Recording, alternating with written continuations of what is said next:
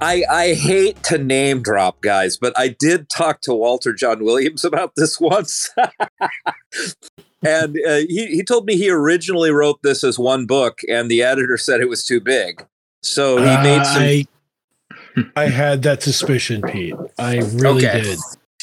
Yeah, he. So I mean, he he he took it. He took it in half, and he, he and he you know made sure it was a clear denouement. You know.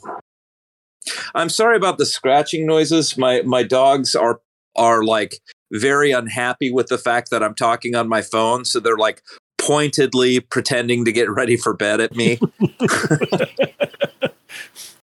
You're being told, Pete. yeah, You're told. exactly. It's all very subtle. Hmm. Yeah.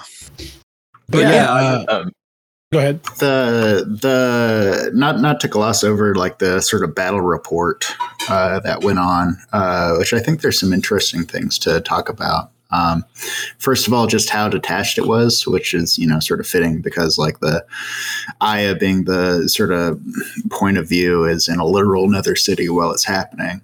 Um, but you know, there's also like child soldiers slash drone pilots, uh, a famous actress that also happens to be like a top mercenary. Uh, there's just a lot that goes on during that.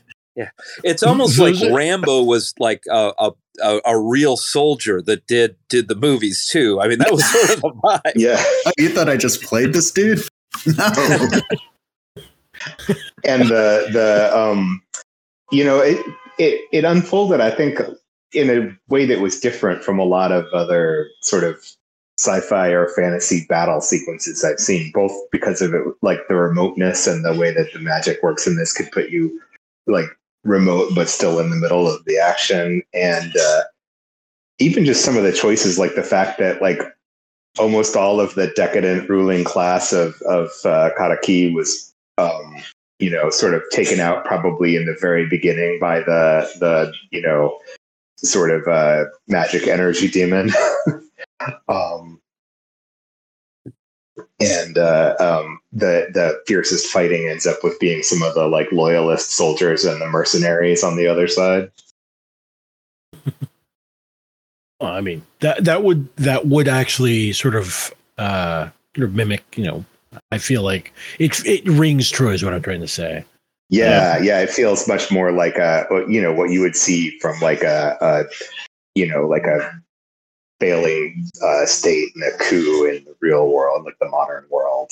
You know, obviously with with magic there being different, but Yeah, it uh, it kind of had the feel of like I don't know, like a w- war historian sort of like description of a battle, or Yeah. like something you would read in the back of like a like a Warhammer uh, trade magazine about like one of the battle reports, and oh yeah, on this turn this is what happened, but then like you know these dudes got around the side and everyone got stuck on the bridge, uh, and our supply lines almost cut off, got cut off, and they blew up our zeppelin like I don't know. It, it was it was very novel um, for like sort of the the rising action to be uh, described like that.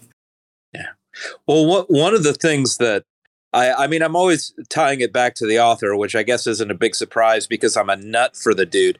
But uh, I mean, he- started off writing like Age of Sail war stories.